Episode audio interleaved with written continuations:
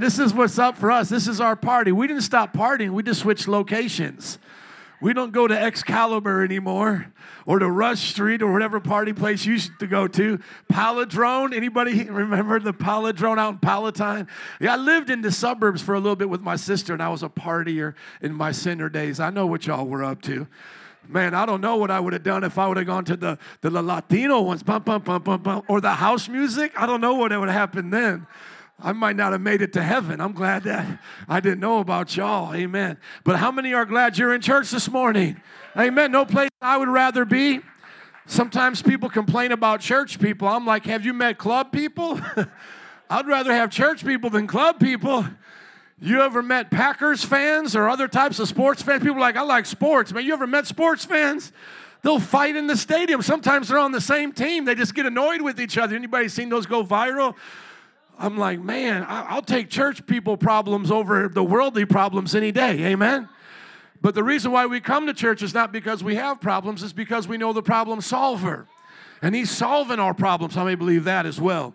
Amen. Well, we're going to go to our notes today. It's online on the app if you want to follow along. We're talking about starting the new year with vision so that we can do more in 24 than we've ever done before. And the first place that we wanted to start was with what the church is about, what this local ministry is about. So our name is Metro Praise International. Our vision is on our shirts, it's on our banners, just in case anybody forgets. And let me just tell you guys, wear your stuff loud and proud out there. How many get compliments from your shirts? I still do. I was just at the dealership the other day and I was was uh, talking to people, and they said, and I had this one on because I pretty much wear the same stuff all the time. How many know what I'm talking about? I give it the smell test. Oh, it doesn't need to be washed yet. It's still good. So I was wearing this like two days ago, you know, just doing my thing. And uh, and they looked at it and they're like, man, I like your shirt. And I and I hear that so often. This is not to brag or boast, but you know, because we have the Christian printing uh, business and everything, I always forget which one I have on. I'm like, oh, okay, you like this one. All right. So I look down I'm like, this is a unique one because I don't hear too much about liking this one. Normally, Chicago for Jesus or some radical statement we have on there. But to see this, it was pretty encouraging to me because this is what we stand for as a church. And then what I did is I just started to break down every one of the things. And that's just what we're doing here. We're breaking these down. So let's go to why it's important to have a vision. The Bible talks about in Proverbs, go ahead and keep scrolling with me, brother. Proverbs chapter 29, verse 18 says, Where there is no vision, the people what? Perish, but he that keepeth the law, happy is he. So, this is our vision. We're putting it before you so that you can see it. It's a summary of the scriptures. Now, all throughout church history, they've done this. They've had creeds and things that they recite, just like we did with our confession of faith over our giving, because they always wanted to make it easy to believe in what they were teaching. Let me show you a creed here in the scripture that's even marked off in your NIV. Go to your Bibles, uh, Philippians chapter 2. Philippians chapter 2 gives us a creed. How many know this one? Anybody know it? No Bible students know this one? Oh, it is quiet in here. Lauren, go get me some gift cards. I got to see if anybody knows this. Nobody raised their hands and said they knew about this one. I've taught you this hymn before. This is called the Carmen Christi. Anybody ever heard of that? Oh, some of y'all lying now. Don't lie. Did you really hear about it? Those who just shouted out, you heard about it? In my class. All right, we're going to get you a gift card then. I got a gift card. Is that Juan back there? Come on, brother, you're getting a gift card. Let's give it up for Juan. I don't think Juan would lie. How many believe Juan would tell the truth? Amen. Now, I've taught you this before. I don't want to be sassy and start getting upset, but I am a little bit hurt. I'm a little bit hurt, half kid there. But what we forget is that the Bible's written in creeds, it's written in hymns. This is called the Carmen Christi. Look at uh, Philippians chapter 2. Go ahead and give uh, Juan a gift card there for me. It says, uh, verse 5 In your relationships with one another, have the same mindset as Christ Jesus now, do you see this right here, that indentation in the NIV? Does everybody see that right there? Okay, now we just got to make sure you're up and paying attention. How many see that it's indented right here? So it didn't just start, this W didn't start over here, it starts indented. Now, the reason why it's indenting, when the paragraph should be going on, see, right there is like the start of a new paragraph. Just scroll up a little bit so everybody can see there's paragraphs. That's scrolling down. Scroll up so the verses get smaller. Does everybody see there's a paragraph right here? And then you see it indents right here in your Bible in NIV. Okay, and then you see it indents again. Okay, so everybody's on the same page. Now, notice that after it indented, it starts breaking up the sentence by the commas. You see that? And then it goes to the next section. Everybody see that? Can I hear an amen? Okay, what the NIV is doing is what would be seen if you were a Greek speaker or reader the NIV is helping you. This is not in the original. It's not like Paul said, now let me make the indentation, now let me do that. That's, that's not in the original. But what the NIV is doing is helping you and I to understand in the Greek what is happening, the original language. And that is now the writing style has changed. How many know you would you would know the difference between me writing to you an email that says, "Hey, what are you doing today for dinner?" or "What are we doing later on this week?" And then there was a cat that lived in the hat, and you know he had a mat, and I started rhyming like that. How many would know like there would be a difference right there that something had changed in between how I was writing like like normally to now what would be considered like poetry? Well, this is what's happening right here in Philippians chapter two. Something is changing in the writing style, and what changes is Paul begins to give them either what is a hymn and a creed or just a creed. So it's either a creed that they sung or just something that they recited. Either way, we know it's a creed. And it goes, you know, who being in very nature God did not consider equality with God something to be used to his own advantage. Rather, he made himself nothing by taking on the very nature of a servant, being made in human likeness. And you can just follow along. Look at how it's jumping there through the words and the indentation in the NIV to help you to, to, to follow along with the Greek being made in human likeness and being found in appearance as a man, he humbled himself, becoming obedient to death, even death on the cross. Can I hear an amen? Now go to uh, 1 Timothy chapter 3, 16. How many know this one? Don't lie. Okay, Juan's getting another gift card. Juan's getting a lot of gift cards today. What's that? No, that's Second Timothy. Good guess, though. I wish I could give you an E for effort. Oh man, no gift card, no second gift card for him. No, no, no. Man, this is pretty disappointing. 1 Timothy 3:16 is one of the most beautiful scriptures about the deity of Christ. Once again, a hymn or a hymn, a creed, no matter what, but a creed slash hymn or simply a creed. Look at it here. Beyond all question, the mystery from which true godliness springs is great. Now, everybody see the indentation here. Okay, now do you see how it starts to move like this as the, the sentences are being broke up? Does everybody? That means that it's a poetic style. It was a creed for them. He appeared in the flesh. Now, notice this the, the two that we have talked about in Philippians and in Timothy all have to do with what? What does it have to do with? Shout it out. Jesus, I'll give Michael the first one. I'll give him a, he was the first one. Give him a gift card, please. Let's walk it over. Let's give it to Lauren. Vanna White here, come on. Let's give him the gift card. There we go. Well, we're going to bless you for paying attention in church. Amen. This is what I do with my children. And if you don't get the ice cream, that's your fault. You should have been paying attention. Somebody wanted that gift card. All you had to do is pay attention, like Brother Mike, and you get the gift card. Amen? He appeared in the flesh, was vindicated in the spirit, was seen by angels, was preached among the nations, was believed on in the world, was taken up in the glory. And there's a debate in the, uh, the manuscripts over the word he, whether it's God appeared in the flesh, if you've read it out of the King James, or whether it's he. And the reason why those words can appear very similar is because the Greek has them very similar, especially when they abbreviated the name of God, the nomina sacra. Uh, they didn't want to write out even the name of God in the New Testament and they would abbreviate it, and that abbreviation is identical in many ways if you were just passing through to the word He. And so there's a debate on whether it's God appeared in the flesh, like it says in Philippians, being in the very nature God, or if it's He appeared in the flesh. And I prefer the translation that's God appeared in the flesh for the majority text of validation and authentication that we have. Everybody say authentication. Amen. Now you sound scholarly. Now going back to the notes, please. What we're doing here is giving you vision. See, in the early church, when they were writing the scriptures, they had to give it in a simplified way that everybody would understand. Most of the people were not literate, most of the people could not read. And then, if you could read, to have the scrolls, to have the manuscripts, that would be very time consuming and expensive.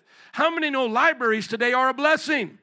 Libraries, information, knowledge to access that knowledge is a blessing. They did not have that back then. And so the common folk, when they would be listening in service like how you are today, you could just imagine how tough it would be for people to remember what they had been told. So they would summarize those things in ways that they could understand. You just went through some of those summaries. So whether or not you would remember everything in Timothy, if you were in the uh, church of Ephesus, whether or not you would remember everything in there, hopefully you would remember that God manifested in the flesh, that he appeared among men, was seen among angels. Amen And that's what you would go out and talk about. And then the same thing if you were in Philippi, that God, who was in the very nature, or Jesus rather, who was in the very nature of God, took on the nature of man, making himself nothing, putting himself under the Father's will, even to the point of death. Can I hear an amen?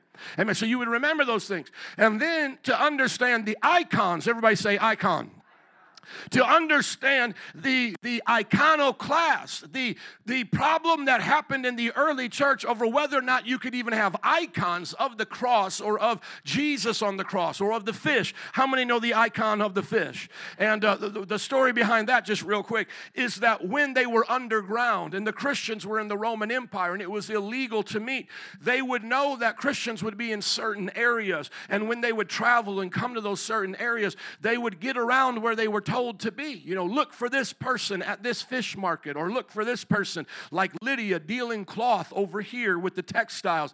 But to be sure, when they had met that person, that they were dealing with another Christian, when they would talk, they would make a line, uh, I mean, make like an arc with their foot in the sand. How many have ever heard this before? Yeah, they would make an arc with their foot. Why would they were just talking? Hey, how you doing, man? You selling some of that purple cloth? Okay, I might want to get that for one of my robes. Okay, and they're just doing like that. And if it was a Christian on the other side, they would do their ark and then they would make the sign of the fish. How many know that's beautiful? And that would represent Christ, okay? And so these icons created a clash and it became known as the iconoclast. They, they started fighting over whether or not they could allow these into the church. And icons eventually allowed in. Well, one of the arguments for the icons was that it helps people visually see what the word is saying. So if the word is saying Jesus died on the cross, now you visually get to see it. How many know that makes sense?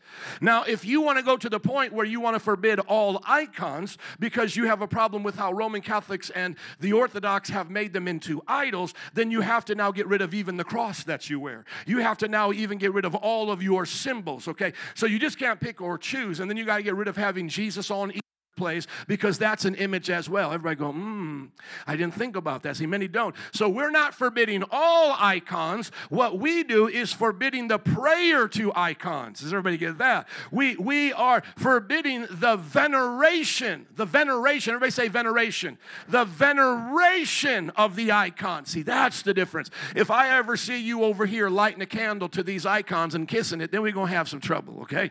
But as long as we have icons up of the, of the cross and icons of our, of our vision and the wording of what we believe, then that's okay. And so now going back to this, why were they arguing for that? Because if people were illiterate coming to the church, what could they see in the icons? They could see the stations of the cross. You remember that? In the Catholic Church, you could see the, the life in, of Jesus. You could see the story of Moses. See, that's what they were selling it on. And then they took it to the next level and started venerating that icon. Because remember, even in the Old Testament, they had icons. They had the icon of the angels over the uh, Ark of the Covenant, and they had those kind of things going on. But you never saw like Moses talking to the angel, like, hey man, talk to God for me over there. You know, you never saw him kissing the angel. So they never venerated it, but they had them. Now, I said all of that to say this these are our icons not idols. We're not venerating them, but these are the things that we're summarizing the scripture with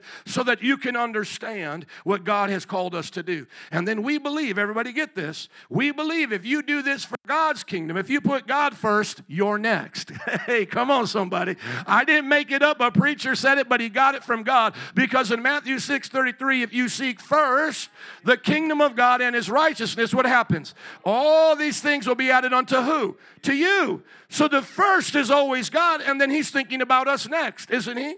The Bible says, Love God with all your heart, soul, mind, and strength. And then what? Love your neighbor as yourself. We're next in line to be loved on and to be blessed. You know, you give God your best, and then He blesses the rest. How many want to live that kind of life? Amen. And then you just might be too blessed to be stressed. Come on. Habakkuk 2 2 through 3 says that the Lord was commanding that now you got a vision, write that vision and make it plain on tablets. That's how they wrote things down.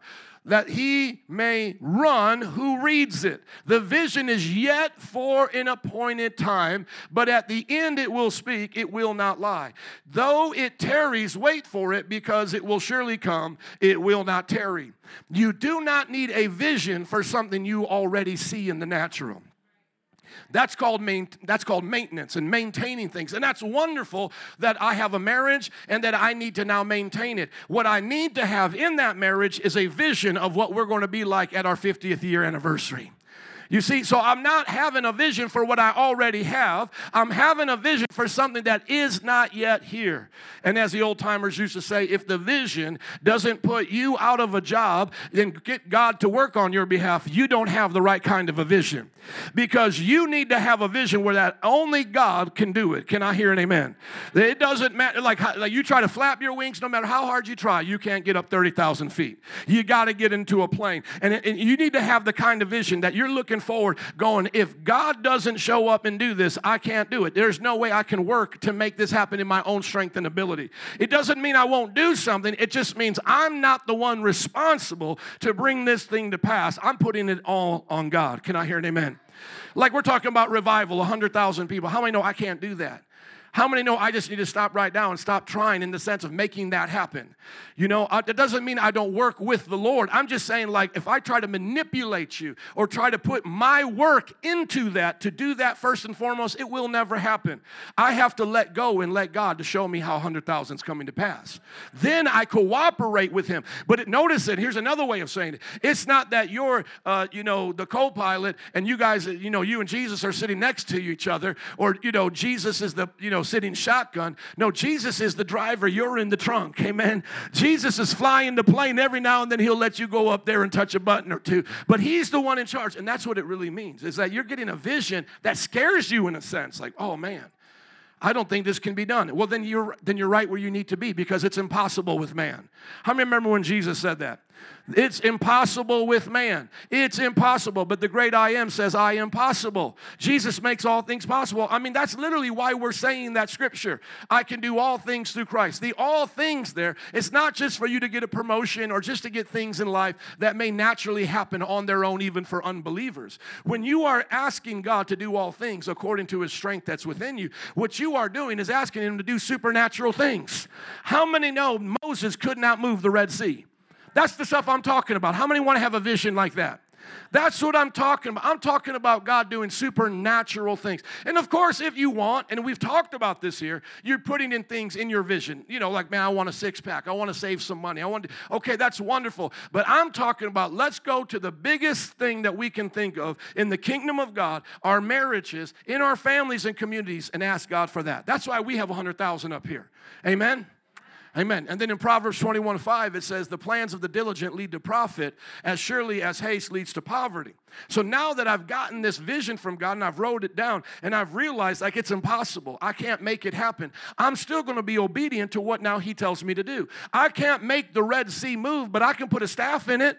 Can I hear an amen? Come on, somebody. I mean, imagine you try to, you, you make it your job. I'm going to split the Red Sea. That's going to be your job today. You're not doing that in the natural. There's just no way. Now, people might say we can build it down. I'm not talking about that. I'm just talking about imagine you standing in the middle of the Red Sea and parting it. You can't do it. And for many of you, you're in, you know, you're like me, you're in situations, you're saying, Well, I'm trying to restore my marriage. I'm trying to do this. It's impossible. I've tried this. Well, then you are in the perfect situation for a miracle. That's what I'm talking about. Sometimes we act like God doing stuff is, is like God's just going to give you a little bit of an upgrade in life. Like you can do this much. Like you can get, you can get maybe to an expedition type blessing, but God's going to get you a Range Rover. You know, like sometimes like that's, that's the way we think about prayers and miracle and all of that. No, man, without without God, you just knocked out on the floor. You're not even moving. You're not on a bike. You're not on a scooter. You knocked out. Are you listening to me? And God's going to put you in a 747. That's, that's what I'm talking I'm talking about from death to life type stuff. I'm talking about a Red Sea looking at you scary and waves, and the next moment you walking on dry ground. I'm talking about you being in a pit, in a prison. I'm talking about that. And then the next thing you're in front of Pharaoh making calls for the nation. Amen. That's, that's what 100,000 means to me. That, that's why when we started this church, God said, How big can you believe me to do it? It wasn't me to do it. It's how big can you even think that I could do it? No, of course, I could say a million, billion, and a zillion. No, but I mean, I just use my biggest imagination. I say, Man, 100,000, a soldier stadium filled with people. Man, that would, that would be the biggest thing, God, I could imagine you doing. How many know it takes some faith just to believe that? Especially in a world that's gone mad. Sometimes it feels like we're going backwards as the church. When I had that vision of 100,000, they weren't confused over genders back then. Now they're confused over genders. When I had that vision back in 19 or uh, 2005, I like 1975. No, when I had that vision in 2005, back, back, way back when, when, when I had that vision, man, we, we, we still believe that black and white people didn't need separate graduation services or, or ceremonies. Are you listening? Like, we've become divided after that. When, when I was saying that, no, nobody was believing that we needed to tear down a city to get justice. No one believed that Christianity was the root to all evil back then. I'm just being honest with you. Maybe somebody, maybe maybe uh, uh, Farrakhan did. Louis Farrakhan believed that type of crazy stuff. But I'm talking about the world has changed since then. But God's vision still remains the same. And it doesn't matter whether or not it looks like it's working on the outside. I know He's working on behalf of me in ways that I can't see. And He's doing the same thing for you. But we do have to make those plans. We do have to be diligent. Now we ask the Lord and we go, okay, God, you want to part the Red Sea. What do I do? Okay, well, I want you to go over here and put your stick in the thing. Okay, that's what I'm going to do, God. Okay, and then you just follow, you know, look at the story of the Israelites. Okay, God, you know, we're all hungry here. Uh, we don't got no food. How many know you can't make manna come down from heaven? I mean, you could try, but you just look crazy. God, I ask you to bring down some manna from heaven so I can eat it today. Lord, you I know you can. And people have done that kind of silly stuff to test God, but they starve to death. People have tried to walk on water without God's permission, not knowing how to swim, and they die in the ocean. I'm being honest with you. People have tried crazy stuff. But how many know if God's in it, it can happen within a moment? And then there, there it comes. There's the manna. Boom, there it is. And then what does he tell them to do? Now you collect it like this. You only get enough for a day, except the day before the Sabbath, because you won't collect it on the Sabbath, and you get two days. So yeah, there's there's a work they're going to do, but they're not working for the miracle. They're now working with the miracle. Can I hear an amen? And so the idea is, man, just lay yourself off. Take take your layoff right now because you can't make a miracle come to pass. Just just Take away the pressure off of yourself. That's what I do when it comes to these big things that I'm believing God for. I take off the pressure. I don't look to myself now to try to make it happen, trying to manipulate, get 100,000 people here, or, you know, with my marriage that I got to force everything because I want to make it to 50 years. No, I'm, I'm going to I'm gonna resign from trying to make the miracle happen. But what I can do is now have plans that as the miracle happens, this is what I'm going to do. As God brings the manna, this is what I'm going to do. As God parts the Red Sea, this is what I'm going to do. Looking at Joseph Joseph in the Bible, as he brings me from you know the, the pit to Potiphar to prison, I'm going to follow him. I'm going to serve him. Amen. And then this is what this is what will be the test of your heart to whether or not you're truly humble. When the miracle comes, do you take the credit or does God get all the glory? That's why I love messing with my friends when they start telling their stories. You know, we uh, would hang out all the time, and I would see them at these various conferences and different things, and everybody had to talk about what God did. And that's amazing because I'm glad we're talking about it. But you could always tell that the ones that wanted to take credit for it by the way they told their story. So they would be like, man, we just raised 50,000 for this thing, and we just did that, and then we just did this, and we, and this is how I would mess, mess them up. I would say back to them, isn't my God so good to you? Isn't my God good to you? And then they would look back at me and they would be a little bit put off. And they'd be like, Yeah, but we did this and we did. I said, My God did that. I said, Isn't my God good? See, what I started to do was take credit, we not, not take credit, but take joy in the blessing because I knew it was my God. But when they started to see that now they can't be better than me, now it's our God doing the work, they didn't like that because they wanted to have something over on me at that table. Are y'all, are y'all tracking with me here? So next time you hear somebody talk about Bishop so and so or church so and so, just look at them and say, Man, isn't my God good to you? My God's been so good to you. I thank Him for being good to you. And then you could just test their heart and see where they're at. Because how many know if you really testifying about Jesus and someone said that back to you, might be like, that sounds a little weird, but I agree with it. It is your God, and it's my God, it's our God. Hallelujah. But I always love to see my friend's reaction with that. And then I, and then I would always say back to him, you know, something like, well, you know, it's not yours, right? It's God's then, isn't it? So you're going to give it away now, right? You're going to, that big building that you have now, no paid concerts in it, right? Because God gave it to you. You told me God gave it to you, right? God, God, God gave it to me. Well, God gave it to you, so now it's free for everybody to come up in there, right? I can borrow it if I need it, right? And then you can see real quick, oh, no, no, no, no, no, no. It always, it's just crazy to me when churches charging other churches for stuff. We used to go to Mardi Gras. Well, I lived there at the time, but my friends would go to the Mardi, you know, come to the Mardi Gras, and this this this large mega church would host them. And then there would always be this, you know, fight over the finances, and we would have to get involved and go, okay, well, did we have this many and then this many pay? Because I think they're counting we had this many, and we would be going through all this. And I'm like thinking to myself, you have a church in the city. People are coming from around the country to be in your city to do a mission trip. And the first thing that comes to your mind is, how much can we charge them per person? Come on, somebody say the devil is a liar.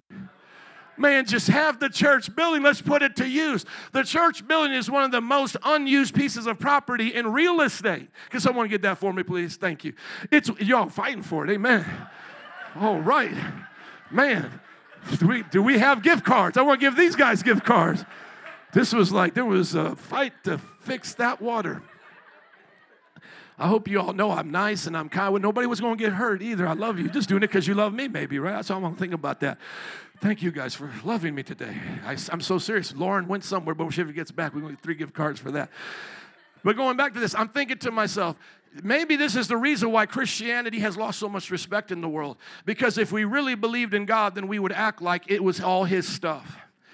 The, the building in, in the church is, is one of the most unused properties in real estate it remains empty. Those sanctuaries, especially those mega church sanctuaries, most of the time they remain empty the entire week. I mean, just imagine that. Just like a stadium, that's another one that's not used. But at least during the week they'll do other things. But then here you have the opportunity as a church to do things in that property, and instead of giving it away, you now want to charge people for it. Stupid is as stupid does. Just imagine that we have told, like the person raising that money told everybody in that congregation the day they dedicated that building, Look what God gave us. Look what God gave us. And then when another Christian goes, Hey, you know that thing that God gave you? Can I use it too? Because we serve the same God. They're like, My name is Jimmy, and I'll take all you can give me. You don't really believe it's what God gave you, then, do you? The Bible says that you got to have plans. We got to put to work the things that we believe God's going to do, and then we want to be a blessing to people. I believe that in this church there are so many ideas that God will give us to prosper us, but we do have to go to work and we can't be lazy.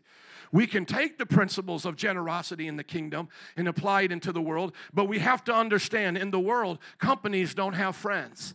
Verizon and Mo, and I've always said that because you know T-Mobile's right here. They don't hope for each other's success. They want to blow each other out the water. Amen. So it doesn't matter whether you're in this church and you're in Verizon or you're in T Mobile, I'm praying for your success. And then whatever one takes over the other one, you still get part of that merger. That's why I, as a pastor, can be consistent. It's not whether or not I believe that McDonald's is better than Burger King. If you work there or own one, or, or you know, uh, Starbucks is better than Dunkin' Donuts. It's not that. I'm praying for your success.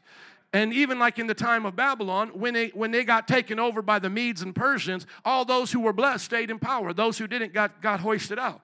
So I'm praying for your blessing. Even if your company can't sustain you for the next few years, because some of you might be working at the equivalent of a Kmart right now, and your business may be going out. You might be working at the equivalent of a blockbuster right now. You might be on the way out. But I pray whatever comes next, you are part of it. Amen? And then those of you who are part of those systems and those things in the world, that you remain in good faith favor and that you show the people that what you're learning here works on the job. That's why I asked you last week how many have jobs where they want you to give a, a, a vision statement for your future or to put something out there for their business? And only a few people raised their hands. And I said, Well, now we know whose businesses are all going to get beat up this year, you know, because I mean, Walmart at some point had a better vision than Kmart. Can I hear an amen to that? I'm not saying we're amen for everything Walmart does. I'm just saying the truth is at some point Walmart adjusted. At some point Walmart made changes that Kmart didn't. And that's what's going to happen in our everyday life. And so I'm praying for you. I'm praying for your businesses.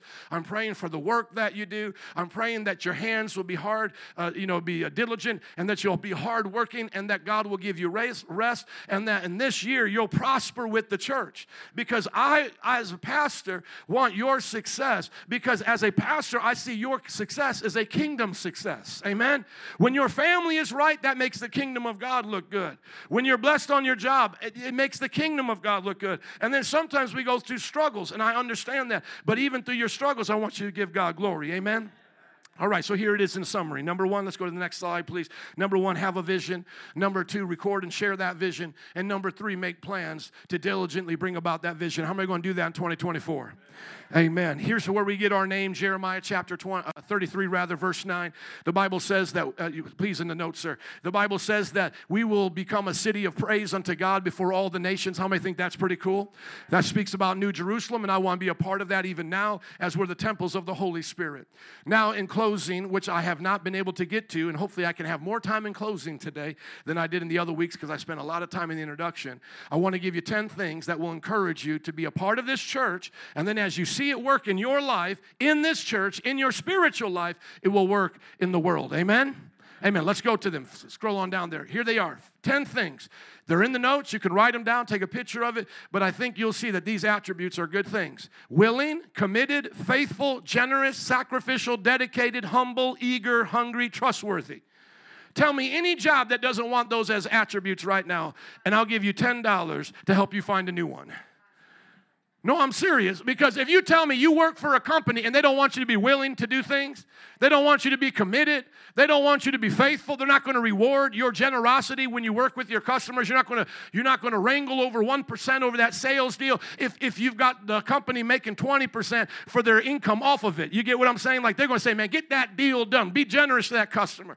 Sacrifice. If you're going to tell me a company says, "No, we don't ever want you to make a sacrifice, stay or er, come early, stay late." If you are part of a company that says, "No, we're not looking for dedicated people. We're just looking for people who come and go as much as they want. Or if you're going to tell me you work for a company and they say, we love pride around here. We love when people argue and fight and get attitudes with each other. Come on. Hello. Or, or, we don't want you to be eager to serve. We want you to be slothful. We want you to be the, the last one always to do the thing. We want you to, to, to always have to be pushed to do it. Uh, come on. Somebody say eager.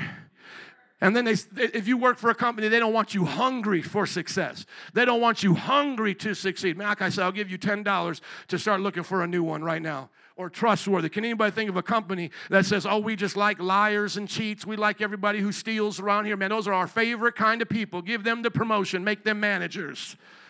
So you see how these attributes apply to your everyday life. Can I hear an amen to that? Come on, because some of you are thinking we're going all aboard to It's a Wonderful World in Disney World right now, and that we're entering make believe land. When I talk about you blessing the church this year, I know because I've been around a while. You guys, some of you think that I'm just talking about it's a small world after all. Here we go to church. It's a small. We're going to learn about all these things right now, and it doesn't really matter because when I get off the ride, it's just going to be like I just had a good time. When I get out of church, it's just going to be like I had a good time. I don't know what the preacher talked about, but he sure looked like he liked it because he shouted shouted it about, you know, shouted it at me the whole time. I guess one kid said, when the mom said, uh, What did he talk about? I don't know, but he was loud, mom. You know, you know, but listen, if you can't find this in your everyday life, like I'm telling you, I'll pay you $10 to go find a place where you can do these things. Because we're not learning make believe here. The, the faith of the Christian, the devotion of the Christian, the, the lifestyle of the Christian, the foundation of the Christian is the foundation for all success and all endeavors in life. When Jesus said, Seek first the kingdom of God and all these things were added unto you, that doesn't stop when you're wanting to build a nation and have the Declaration of Independence. To get that picture up, please, when them boys all hit their knees. They understood if we about ready to fight the largest power known to man on the earth, we better pray before we say it's on. Because you know the old saying is true don't start no stuff, won't be no stuff and they're about ready to start some stuff right now. How many know before you get into a war, you might just want to pray to make sure you got something, uh, God helping you, somebody helping you. So it, it doesn't stop whether or not you're building a nation, building your family, building a college or a university. It doesn't matter what we are doing today in this church when we walk out these four walls. Everything you will do, if it is to succeed, will be on the foundation of God. Can I hear an amen to that, please? And thank you. I was talking to my kids because we're going through devotions, and our, our, you know our yearly devotions. We try to keep up with with the ones I put out. And let me just be honest with everybody here wanting to do family devotions this year. Being consistent is more important than you having a set schedule that you keep every single day. If you can, I mean, because some of you a set schedule will help, and I don't want to discourage that, but I just want to encourage some people, if you're like me, where you can hardly see them all together at one time, there's practices and you're going and coming. Here's the idea of consistency versus just having that one set schedule. is that when you know they're all together and you hear the Holy Spirit tell you to do it, then you do it. So, uh, you know, on average per week, even in the pastor's house, we're consistent to do it, but it's about two or three times. Now, I aim to do it every day. I want to do it every day, but sometimes Bethany Boopster's got to run up over here and do this, and then other times I'm doing a little bit of this. And then Nancy said, if I could just make dinner now and feed everybody, we could move on with the day. And I'm like, well, I'm not hungry yet. How many know what I'm talking about? Y'all quiet in this Presbyterian church. You act like you do it every day at the exact same time, and I just wasted that little advice I gave. How many just got free right there? Did that just bless you? Just be blessed with that. I'm telling you because the consistency is more important than the exact schedule. It is. Now, for some of you, the exact schedule is the only way it will get done. Every day we do it at 5:30, and that's wonderful. But for most of you here, you're living a life where every day at 5:30 does not look the same. So I just want to encourage you with that as he was pulling up that picture. Now, you may look at them and say, These are some of the most white privileged people I have ever seen slave owning, devil worshiping, Illuminati people. But here's one thing that they understood. Here's one thing you can learn. You can learn even one thing from the devil, and that, that's a he don't give up. Amen. Here's one thing you can learn from them. You don't respect anything else about them. Is they knew they better hit their knees and pray just to make it today. Are you listening? So, going back to what I'm talking about, please put up the notes. Everything I'm talking about is there in your everyday life if you're going to bring God with you, or I should say, partner with God on your job, because He's everywhere. But you know what I mean? If you're going to bring Him in that relationship that you have on your job, you got to be down to do these things. Let me just say this one more time before I go through this. Oh, to God that scientists were like this again. I almost now I have like some great t-shirt ideas, but I almost wish I would have came up with them back then, but I didn't. This would have been great during the, the COVID time. Trust science. Watch big bold letters. Trust science, but not scientists or politicians. Come on. I'll trust science, but I'm not trusting that dude Fauci telling me every five seconds that I need to get a shot and a booster and all this and that. I'm going to trust science. I'm going to trust what they actually do in the lab and what they actually are reporting correctly that is checked and double checked and triple checked. I'm going to trust that, but not just one scientist spouting off a bunch of nonsense or a politician trying to use and abuse their power. I'll even say it like this don't trust pastors, trust the Bible. Amen? Because pastors can lie, pastors can cheat, but trust the Word of God. Test everything I say by the Word of God. Amen? So these things, brothers and sisters, are our foundation. So I'm at my children's, you know, uh, doing a devotional time, and, and I'm teaching them. And the scripture that we had that day was that Jesus said, My words are the foundation that a man builds his life upon. And if you hear these words of mine and you don't put them into practice, you're like a what kind of person? Foolish. Somebody say foolish. If you hear Jesus' words and you don't put them into practice, what kind of person are you? A foolish person. And Mr. T, what did he say about the fool? I pity the fool. I know it's getting old, but I'm going to keep him alive in this culture because he, he has a good joke in this sermon right here, right? And that is we pity the fool because their life is going to crash. So then I looked at my children as we're there and I said to them, How many things you think you can put on God's foundation? Do you think it's just how we build a big church? Or just how we do charitable work? I said, What do you think we can put on God's foundation? That's what we started going through, what I've talked to you about. You can put a nation on God's foundation. An entire thing about this 300 million people you can put on God's foundation. 1 billion people in China, almost a billion in India. You can put on God's foundation right now. God's foundation can handle politics, God's foundation can handle science. How many believe that? God's foundation can handle every endeavor we do right now. Everything that we are learning about the world, it doesn't matter whether it's particle physics with Michio Kaku now saying that God's a mathematician and a musician at the same time because string theory is the voice of God with the knowledge of God. It's amazing. I mean, everything we do, we can put on that foundation. Because just like I say to my kids when we're watching some movie like Doctor Strange or Spider Man in the multiverse, I say, This is some of the most stupid stuff I have ever seen. There's four Spider-Mans, one's a pig, one's a dog, you know, one's a cartoon, one's this, and I'm just like, we're actually in this world. Another world that I was watching was Loki, and there's a talking clock. I'm like, this is where they have come from. Anybody know what I'm talking about? Am I the only nerd here? Okay, y'all also act like you don't watch movies. You all get real quiet. Talk about family devotions. I just can't relate, Pastor. I do it seven days a week for an hour and a half. I don't know what you're talking about. That must be a struggle. That must be a you thing. Here I'm talking about movies like this, and you're just like, no, No, that's that's another you thing. I don't get it. I don't watch movies. No, but I'm serious. I'm watching these things, I'm like, the clock is here, the multiverse is here. There's a thousand of these Spider Mans here, and you know, you're watching the Doctor uh, uh, Strange universe. The thing's folding in on itself. It's just like one universe. It's just so confusing. And then I say to my kids, I go, guess what? Who made all that stuff? Because it ain't the other, it ain't, it ain't, it ain't the one that they think did it, or the one that they always find at the end. You know, you're watching Loki, they find the one that the one who shall not be named. You know, it's never that one, dude, because he's a part of the creation as well. Let me just tell you something. My God made all of that, and He didn't make it to be used and abused like that. They're just playing make believe in my God's world. Because at the end of the day, God made all that. God made all that. And if there was a multiverse, He would have told us about it. But the only multiverse that I know of is the one called heaven. Amen. And that's coming to earth. And then all that is not of God will be put into another multiverse called hell. How many know about that place? So there's maybe in total about three, okay? And they're probably just two separate realms the natural realm and the spiritual realm. Don't go to hell, go to heaven with Jesus. Amen. All right, here we go. Number one, be willing to love God and people with everything on the inside of you. Matthew 22, 37 through 39 says, Love God with all your heart, soul, mind, and strength, and your neighbor as yourself. That's what we need to prioritize in our Christian life and starting here today. If you haven't been doing that, please do that. Anything before God becomes an idol. In any way you would treat others that you wouldn't want to treat, be treated as is a sin. So this is where I even say to our people who are, you know, really trying to spread the gospel, I say, do you want a Muslim to stand up on a plane and be like, Allah Akbar, you know, and then they say, can I get your attention? Muhammad is the true and one and only, or the last prophet, I do testify. And then they're like, no, I don't want a Muslim doing that. Then why do you guys stand up on a plane and keep saying, hey, everybody, just want to tell you Jesus is Lord. And then they make a video and then we all clap for them. That's, that's so amazing.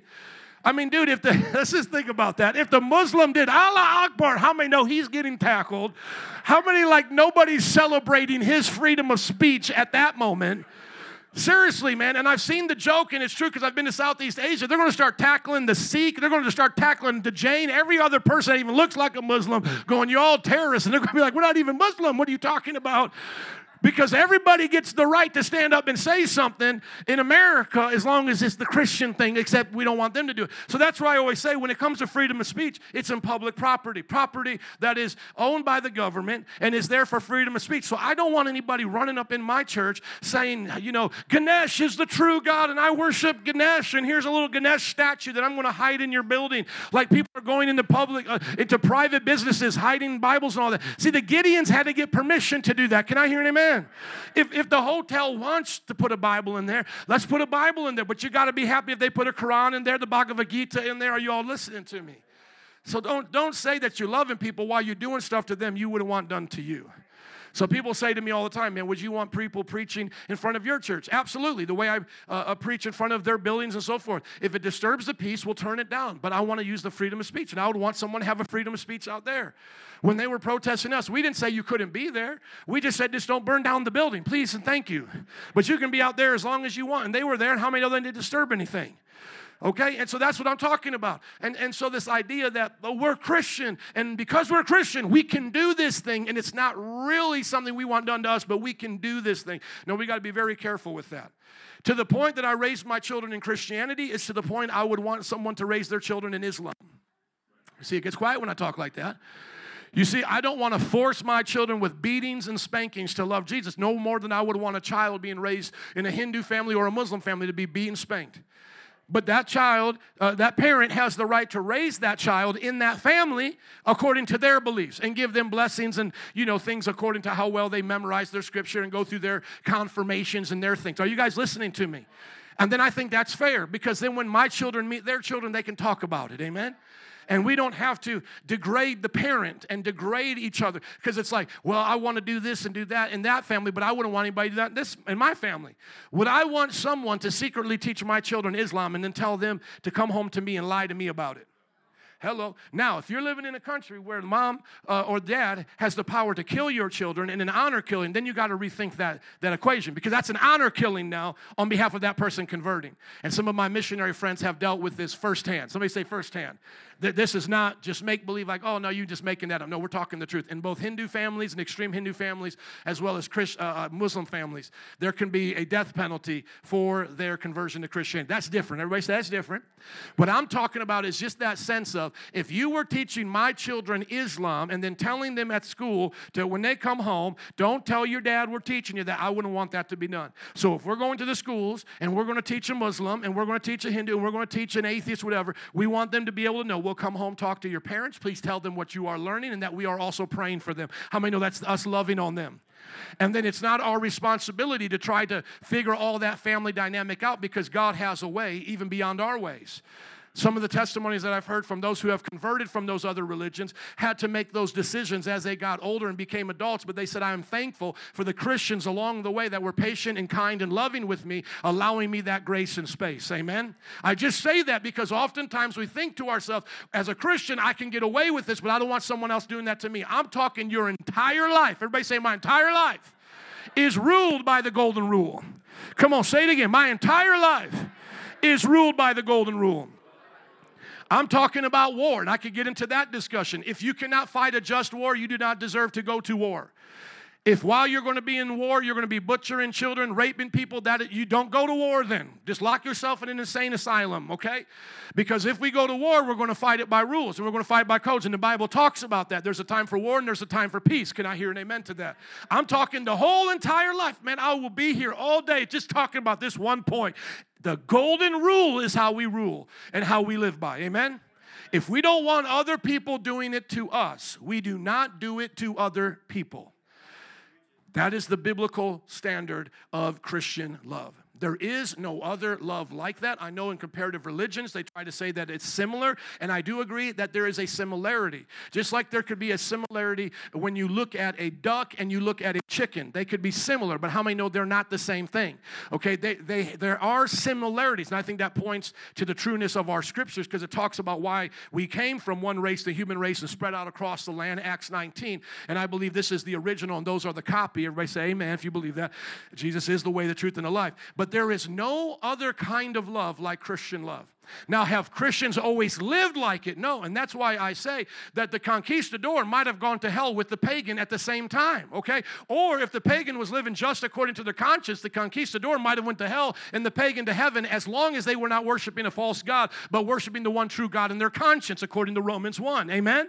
I'm not talking about universalism. I'm just talking about God's grace and mercy being given to those who have not yet heard the gospel. And so a conquistador who may be in total violation of the love of God God while he's, he's exploring and doing some things. He may think in the name of Christendom, he's doing this for the glory of the cross and of Rome and of the church, maybe going straight to hell. And the one that he's killing, the native, may be going to heaven because they were right with the God of the Bible. Can I hear an amen to that?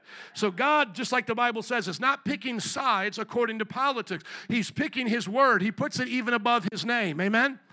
Okay, so love God, love people. Number two, be committed to Jesus and his kingdom, the church on the earth. Because in Matthew 6 33, as we just said, we're seeking first the kingdom of God and his righteousness. Where is the first visible place Jesus said his kingdom was? The church. And point to where the church is. Yourselves. Don't point to the carpet. The carpet ain't the church right? Now we say in our modern vernacular, like, this is the church's carpet. I like the church carpet. I like the church sound system. And we talk about it like that. And there are some of my friends who are a little bit reardy, you know, fruit nut and nuts and flakes Christians, you know, granola. Like, don't call it that. Call it the building where the church meets. And there's one even like that. If you ever seen on Irving Park, it even calls it the, it, its name of the church is the place where the church meets. You know, if anybody's ever seen that sign, it's by Irving and Pulaski, the place where the church meets. Okay, thanks, dude. Now we got it. But how many know that in the Bible it talks about the church as a group of people, and then it also talks about the church as the body of Christ spread about all throughout the earth into generations. So we look at this as a local church and a global or universal church.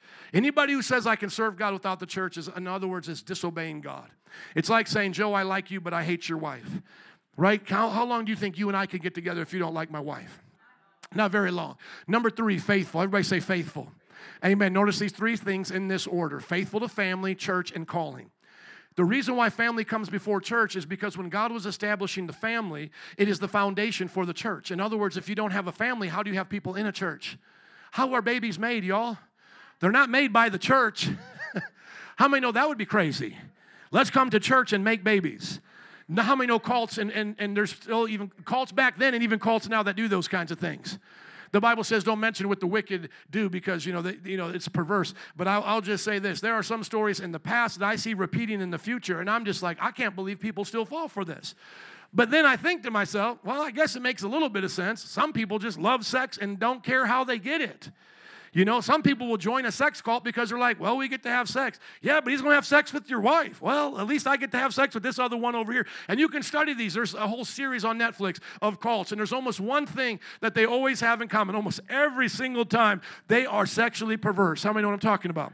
There are very few where they are not sexually perverse. As a matter of fact, one in the Philippines, Apollo Quiboloy, one that we've had our eye on for quite some time because we've been wanting to minister there, praise God. When Pastor Ray just came a few few weeks ago says he is now finally getting exposed, and now the truth is coming out for sex trafficking and his perverse lifestyle. And how many are happy for that? Because we want to see these false Christs exposed because there's only one Jesus, amen? And he is the way, the truth, and the life, not this person over here. So we're faithful to family because families make up the church. We're faithful to our marriages, faithful to the to the children, faithful to the church obviously, and then faithful notice this to our calling. Go to Proverbs chapter 3 verse 3 please. Because each one of us have a calling and we need to be faithful to it. And I want you to see this because this is something that the Bible says will be a mark of the end times that people would be without faith. How many remember Jesus saying that? That they would be without faith. They would be without faith. It would be a faithless generation, just like how he rebuked them back back then. So the Bible says, let love and faithfulness never what? Come on, never what? Never leave you. Thank you. Bind them around your neck, write them on the tablet of your heart. Then you will win favor and a good name in the sight of God and who? Man. And then look at the next verse. This is that famous verse we all know, right? Trust in the Lord with all your heart, lean not on your own understanding, and all your ways submit to Him. He will make your path straight. Now, going back up there, brothers and sisters, think about this. How many people today can say that they've worked the same job for even 10 years? You know, especially those who are my age. Most people can't. You talk to people, how long have you been married? Most people can't even say they've been married. I have friends already on their second and third marriage, and they're my age. This is the kind of world that we live in. And then those who say, well, that's why I don't get married, Pastor. That's why I shack up. That's why I live with the person. They have more partners than my friends have wives. You're not doing it any better. You're actually worse off. You have more. Think about this. The one who is not married will have more partners versus the one who's getting married, not being faithful, and getting divorced. So, uh, two wrongs don't make a right in that situation.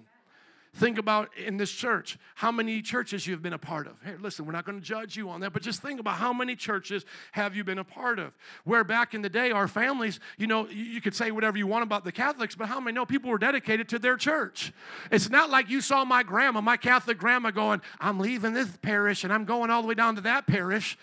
No, I mean, I'm sure that happened with somebody's Escuela, but that didn't happen with mine. My grandma went to the same church every day of her known life in that neighborhood. And I think if I asked my dad, it would be about 50 years in that neighborhood. That was her church, for better or for worse. And, and, and once again, that doesn't mean that doesn't mean you put up with every shady thing. There's, there's a limit to how far your faithfulness goes. I'm not saying stay married to somebody that keeps cheating on you. Can I hear an amen to that? The Bible gives you a right of divorce in that situation. I'm not saying stay faithful to a church if Father Tom's doing secret stuff with the altar boys. I'm not talking talking about. How many know I'm not talking about that? But I have to say that in this world. Oh, he's just defending the abuser in the institution. How many know I'm on Twitter and Facebook too much, you know? But I hear it. I oh, he's defending the institution and he wants you to be loyal to it so that whatever they do in the church, he's manipulating his people so that whatever he does, he can get away with. To hell with the devil. That's not what I'm saying. I'm saying, other than that, other than three major things happening wrong here false doctrine, thievery, stealing, dishonesty, or sexual perversion. Other than that, which can all be considered a form of abuse, okay? Other than that, stay with a good church. Can I hear an amen to that? And if you feel called somewhere else, have it make sense to the church you're a part of. Let's go back to our notes, please. The Bible says that when we're faithful in little, we'll be given much. How many have heard that before? Do you think it's any coincidence? Let's think about this for a second. That church growth experts say that now more than ever before, the church is dying in America. As you see it, the buildings are becoming condom, you know, condominiums, other religious facilities like the mosque or the Islamic Center there on Narragansett. Uh, you know, wh- whether it's any of these things happening, the Christian, the Christian faith is declining. Do you think there's any coincidence that at the time Christianity is declining, that people in the pews are the less active that they've ever been? Do you think that's a coincidence? Or do you think possibly there's a correlation between people doing nothing in the church and the church dying? In other words, what do you think makes a church grow? What do you think brings Christianity to the world? When those who are participating in it actually go out there and perform it, do the good works of it. Are you listening, brothers and sisters? Like when people were in the time of Billy Graham and all of those churches were being built in the 50s and 60s, that was a push towards the growth of Christianity. You can see that at that time there were people going door to door. As we had mentioned already in the service, there were tent crusades going on in neighborhoods, there were charitable organizations going on, and things happening. You could see a nation and its people geared towards those things. Now, what do we have? We have a church that is dying in America. That the, they say now with this Gen Z generation that only 4% of them have a Christian worldview. Do you understand what that is going to look like in the next 20 years, my friends? You think it looks like, you think it looks crazy right now when you're listening to a woman with purple hair on TikTok say that she's a bird. If you think that looks crazy now, that, that obscure thing, imagine in 20 years from now, when that's the majority of the population, at least the, the mindset that accepts that. Because nobody in Gen Z that I know of with the green hair is condemning that. They, they may say, dude, that's weird, you're a, bird, but good for you. Like nobody in that generation that's unsaved is upset about that. Are you guys tracking what I'm saying? Like, as a general rule, for us who are a little bit older and who anybody in here that actually has a sound mind of the scripture, we go, we're not putting up with that. Like, you have the freedom to say that, acknowledging you that. We're not calling you big bird. We're not talking to you like a bird. We're not going to figure out what kind of birds you are. We're not playing that. But as that generation dies off, the generation that accepts that is going to be around. 4%, they say, of Gen Z has a biblical worldview. 4%. Now, you think that's, do you think that's in any way correlated to the other side of that spectrum where only about 4 to 5% of Christians are actually soul winning? Of course, it's correlated the more we become inactive, the more the world goes to hell, the more the world is indoctrinated by their views. You and I should be indoctrinating them with our views. Everybody's fighting for dogma right now. Don't let anybody tell you that it's improper to be dogmatic. We don't like Christians because they're dogmatic. Ask them, are you dogmatic about that? That sounds like one of your dogmas that one of your things that you're indoctrinating me with, or at least trying to, is to try to tell me not to have any dogma, dogma. So, your first dogma, your first indoctrination, your first doctrine is that you're right, everybody else is wrong, and shouldn't argue with you. Because as long as we're in agreement with you, we can have our opinion. But the moment we have a diverse opinion, we can't have an opinion. How many know that's not diversity? That's not true diversity. In Christian freedom and nations that believe in Christian freedom, we allow the opinions to be expressed. Remember, we talked about this last week that the separation of church and state was actually a Christian idea. How many remember that? Danbury Baptist, the letter to Thomas Jefferson, that was a Christian idea. Now, looking at this, the Bible says that we should be generous. Everybody say generous. Go to Proverbs 11 25 quickly, please. The Bible talks about being generous, that our hearts should not be geared only to ourselves. And once again, when you think about the world, even just like no matter how you think about like our, our founding fathers, at least they prayed, okay? At least they had one thing right out of the other things they had wrong. Well, here's the same thing we could say about Bill Gates. Whether or not he's trying to take over the world and control all of the farms and everything everybody else is saying he's doing, that he was, you know, in, you in the vaccines, they were putting computer chips in people. Whatever you think about Bill Gates, how many know he's also known for his generosity. Amen. How many know no matter what you think about Oprah, she, she could be the leader of the new age. She could be wrong in all these other things. She could be considered an adulterous woman for having sex outside of marriage with Stedman. But how many know she's known for her generosity? Now tell me a pastor that is that well known in our nation as those two names I just mentioned. See, why isn't T.D. Jakes known in that way? If I mention TD Jakes or if I mention Joel Osteen, the first thing they're going to say is when there was a hurricane coming by Houston, he closed his doors to the stadium, the one place that anybody would know to open it up. How many know what I'm talking about? And if I mention T.D. Jakes to you, everybody's going to say, well, that's a great preacher. But they're not going to say he's generous, like he's giving away half of his wealth. Maybe somebody might say Rick Warren is probably the closest to that. And I would agree. Rick Warren, through the book Purpose Driven Church, was able to give away 90% of his income, I believe, and only lives off 10%. That would be, I think, equivalent. But not many people know of Rick Warren. But I'm just telling you, back in the day, generations ago, the most generous people weren't just known as the business people, they were known as the Christians. They were known as the Christians. Now, when we think about Christianity and its generosity, we're ahead of every other organized group. Of course, we are Christian hospitals, Christian universities, Christian charities. That's why you, I, I've said to you before you never see the Muslims running the homeless shelter because they don't care about you, you homeless person. I'm serious. The Muslim, they don't care about you. The Christian does. So stop being angry with us when we tell you to repent of your sins and be born again. Amen? I'm telling you, sometimes they, they, they think these other religions care about it. And then if you think about it, that's why we went to their nations. How many know Mother Teresa didn't have to go to the Bronx? Where did Mother Teresa go? Calcutta. Mother Teresa went to a caste system. And I've heard people even now in the modern society, because a lot of my friends are, are, are, Southeast Asian and Indian, Pakistani, and so forth. And sometimes they buy into more modern understandings of their religion. And I have to go back to their true doctrines. And sometimes they go, well, you know, caste system really wasn't a part of our doctrines. And I point out to them in the Vedas, no, it's right here, dude. Like the Brahmins are number one for a reason, and the sick are sick for a reason. Please understand karma, at least if you're going to talk about it. Can I hear an amen? And yet, Christians defying karmic doctrine went to those nations to be generous. We need to be known as that again. We need to be known on our jobs as being kind and generous. Oh, y'all get quiet because it's your parking spot and you earned it and nobody else can park there, right? I like, did you know that somebody's parking in my parking spot? Or did you hear what so and so did to, to, to my lunch? I had my name marked right on my arroz con gandules. I had Maria and she ate my arroz con. What's going on? Oh, Joe, stop being so stereotypical. Okay, it was your pizza, whatever. But we get so touchy. I'm telling you, I was in Bible college. Everybody say, Bible college. And if you opened up our cabinets, guess what you saw? Everybody's names like we were in kindergarten. I'm being honest with you. And we're in where? Where were we at? Bible college. Somebody say, Bible college.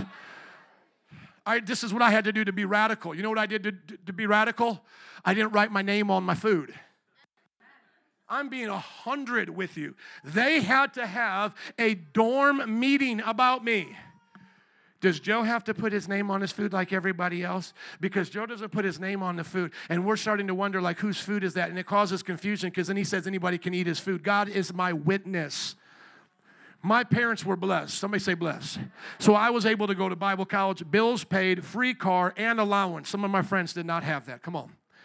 So I go there with my privileged self, and you can ask my mom to this day as a witness, almost tears coming out my eyes. Lord, don't out of my eyes. Lord, don't let me lose my blessing on this, but I just got to testify because I feel it in my heart here. I would I, I, could eat whatever I wanted. Okay, that means I could go out for fast food every day. I could I could go to the grocery store. I could eat good. Somebody say good. But as God is my witness, I would buy boxes of ramen noodles and hot dogs. Why? Because my brother was right next to me. And then you know what? I look at all those men in the ministry that were putting those names on those, uh, those boxes of Cheerios, none of them given out to the poor right now. Is it any coincidence your pastor who bought a box of ramen and hot dogs and said, Everybody can eat whatever you want? It don't bother me. We'll keep believing God for more. Because after all, we are pastors who say we live by faith. Is it any coincidence that that same pastor has a truck out there for Chicago for Jesus? And that by God's grace this year, we'll be raising money for a homeless ministry truck. We already got 10,000 dedicated to us by World Challenge. Can I hear an amen to that? I don't want to get ahead of myself. But there was Sister Iris talking about we need a van for ho- helping the homeless and the immigrants and all of this because the truck can't have the capabilities that we need. We need people to come in, sit down, check on them, make sure everything's okay, possibly have things, of medical supplies, all of this. And I said, uh, You write that down, let me know what it is, and we're going to take a look at it. I talked to my brother who had just spoke to me the, uh, a couple months earlier about what he wanted to do, and he said, I'll give you $10,000 to make it happen. I then talked to the elders, and now we're going to get together a plan. And by God's grace, 2024, our building fund, which is technically not a building fund, but we're going to squeak it in there. How many will let it happen? Is so that we can raise money for this building that's on wheels, we should say. Amen. Is that any coincidence? And my friends who put their names on their Cheerios are still to this day some of the most stingiest people I know. And they're in ministry. That's why, if you want to know your pastor is the way he is, he was probably in Bible college putting his name on his Cheerios. Next time you hear a pastor charging for a conference, just be like, Pastor Bob, come over here real quick. Let me ask you something, man. I know it's going to sound weird, but let me just ask you this. In Bible college, in Bible college, did you put your name on your Cheerios in your dorm? Oh, you did. I understand now. I get it now. I get it now. I'm being honored with you. My mom would say to me, she would say, Joe, how do you keep running out of money? Because she knew I was responsible. She would say, Joe, how do you keep running out of money? I say, because I keep running out of ramen. I'm, God is my way. I'll call up my mom right now with tears in my eyes. Why? Because I realized within a few moments, somebody, somebody say this with me, a few moments in Christianity will make you want to be a giver. In a few moments of being saved, I just understood it was better to give than it was to receive. And you know where that came from? Even before I went to Bible college, you heard the story. Within a few months of me being saved, I started going to the food bank, filling up groceries in my Saturn, going out, giving it away in the inner city because I understood this one concept. It was so basic to me. If Jesus has done all of this for me, then I need to go out and do something for somebody else. I may not be able to do something for everybody. I get it. I can't stop every time I see an immigrant on the side of the road. I can't do that. I, I can't help every homeless person. I, I, sometimes I got a meeting I have to go to. I get it. But you have to be able to hear the cry of somebody and stop and do something. One time I was walking downtown taking some guests on Michigan Avenue, and you know, you see the homeless there. You just get to be blind to it sometimes. And this one man just screamed out and hollered, Somebody help me! Because you know, it was a busy day. Nobody was stopping. And I just felt the Lord say, You have to hear that cry. You cannot walk by a cry like that because you just don't know what that person is going through. It happened to be a scam. He was doing all right, but it, but it was in my heart the right thing to do. Can I hear an amen? Because all you have to do is just simply say, Can I get you something to eat? No, I already eat food. I don't want food. I want this and that and that. And I'm like, Okay, well, then we're not on the same page then. Because if me walking you over here to the corner store getting you something to eat is not good enough for you, you have not been to India, you haven't been to Chilapa, Mexico, you haven't been to the places I've been. If that's where you, if this is what you say you are in need of, this is what I immediately think you're in need of. And then I say to you, I have shelter for you and you don't want it. How many, how many have gone out preaching? You offered people the, the Pacific Gardens and different places and they don't want it. Yeah, you want to live in tent city out there so you can keep smoking crack, heroin, doing whatever. I get it. That, but hey, just don't don't say that nobody loves you and tried. I mean, I've been out there so many times with the soup and the different things, and it's like, okay, th- they're like, thank you. And you're, and you're, like, okay, here's the soup. And can I get you into the mission? No, no, I don't want to go on the mission. I've been there and didn't like it. And I always say back to them, hey, man, I don't like my ladder either, but it works. It brings me to the next step. I don't ever fall in love with my ladder. How many have a ladder in your house? Have you ever sung about your ladder? Have you ever wrote a love story about your ladder? But how many know your ladder helps you get a step up? Come on, somebody. You don't have to love it, you just have to use it. Amen. Let's go to the next one. I got to finish this. I really feel my spirit to go on to something next week. Sacrificial. How many know we got to sacrifice things in the kingdom of God? And then that attitude will carry out to the world that we go in. As I said before, coming early, uh, staying late is a part of the ethic on the job for the Christian. It's giving up your time, it's giving up of your resources, and sometimes you give up your life. How many know Christian martyrs are heroes in Christianity? And this is not the martyrs of Islam. Martyrs of Islam have bombs strapped, strapped to them. Those are not martyrs. Martyrs are those who are not fighting, no sword in hand, saying, Please leave me alone. But yet they still come and they destroy their property. Uh, go to Open Door and put up the last ones. They were trashing a church in India, breaking everything, hitting the, hitting the, uh, they had uh, decorations. They were hitting our people. I don't do this to exploit them, but that your heart will be aware of this. We need to pray for the underground church, and we need to come with them in our sacrifice. Amen. We do not need to walk with a martyr's chip on our shoulder, but we need to be ready to suffer. During the time of COVID, the Black Lives Matter riots, when people found out that we weren't woke, but uh, woke to the gospel, you know, and they started getting upset with us, I had members of this church, just like you, who sat in preaching just like this, and you know this is some fire preaching right here. How many know that? I'm not trying to compliment myself. I'm just saying, how many of you sit through this for a little while? You want to be on fire, right? But then I had people leave because now their name got put out in public. It was okay that my name was put out in public as a, a homophobic, whatever. But now that their name names were put out, they had to leave this church because one, one was a police officer. And they said, What if they find out where I live and all this? And you know what? God sent us another police officer. I'll never forget this. It was the same exact week. Lauren, look at Lauren's nodding her head, another one nodding her head right there. They understand. I had a man say, Well, you know what? My mayor, because me and the mayor were going back and forth on Twitter, and you know, she was talking about us. We were like Facebook famous for a little bit, okay? And he said, Well, the mayor's technically the boss of the police department. I, I, can't get her to find out about what I'm doing over there. And that same week, when he did not come, we were having rioters right out here, not many, but a few, because it was raining and all of that, and protesters. A man walked in off the street and he said, I'm one of them. He pointed to, I was like, you know, one of them, the, the protesters. He said, No, I'm one of them, the police. But you know what? The mayor may be my boss, but Jesus is my Lord. How many know God still has his people? Go to, uh, go to the, the, the Instagram. It's going to be global something. It's going to be global answering the cries or something like that. I want you to put this last one up. How many have followed this uh, website or Instagram since I've showed it to you? Anybody? Okay, well, at least follow this one if you don't follow any other. Global Re- uh, Christian Relief, Instagram. Uh, Juan, help them out, please, because they always put up there what's going on. Somebody has to make a sacrifice for Jesus. Somebody has to make a sacrifice for their family. Somebody has to be sacrificial in this house. Are you going to do it? Yes or no, brothers or sisters? Dara, would you please come up? We're going to run through these last ones quickly. Let's go to the notes that they're figuring it out out there because I want you to see this. Not, I, I want to do two things at once. How many think we can at least try? The next thing is dedicated. Somebody say dedicated.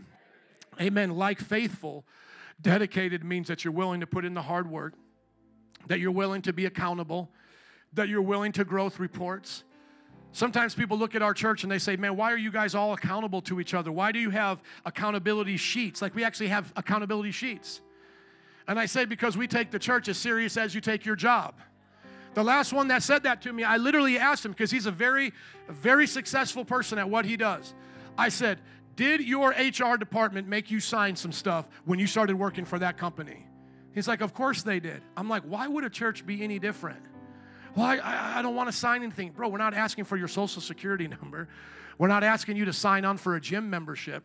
What we're asking you to do is to put your name besides a covenant that says you're going to do X, Y, and Z. Put your name on the line. In Christianity, you always had to put your name on the line. There was no other way to be dedicated to it without it.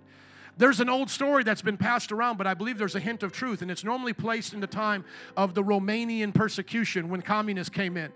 If you want to hear about that story, you can read about Richard Wurmbrand and the persecuted church. He started Voice of the Martyrs.